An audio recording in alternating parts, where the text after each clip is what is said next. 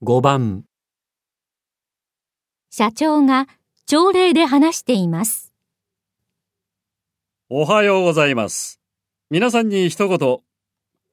現代は情報戦だと言いますが、情報をそのまま鵜呑みにするようなお人よしではこの時代は生き残れません。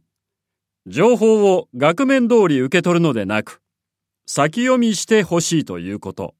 と言って、裏読みばかりする人ではダメです。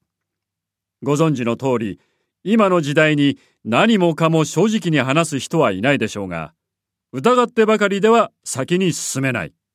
そういう後ろ向きな人も生き残れない。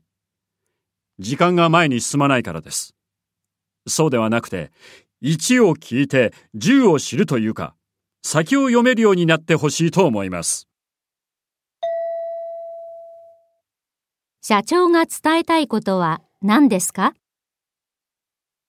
？1、情報を信じるなということ。2、情報の根拠を確かめろということ。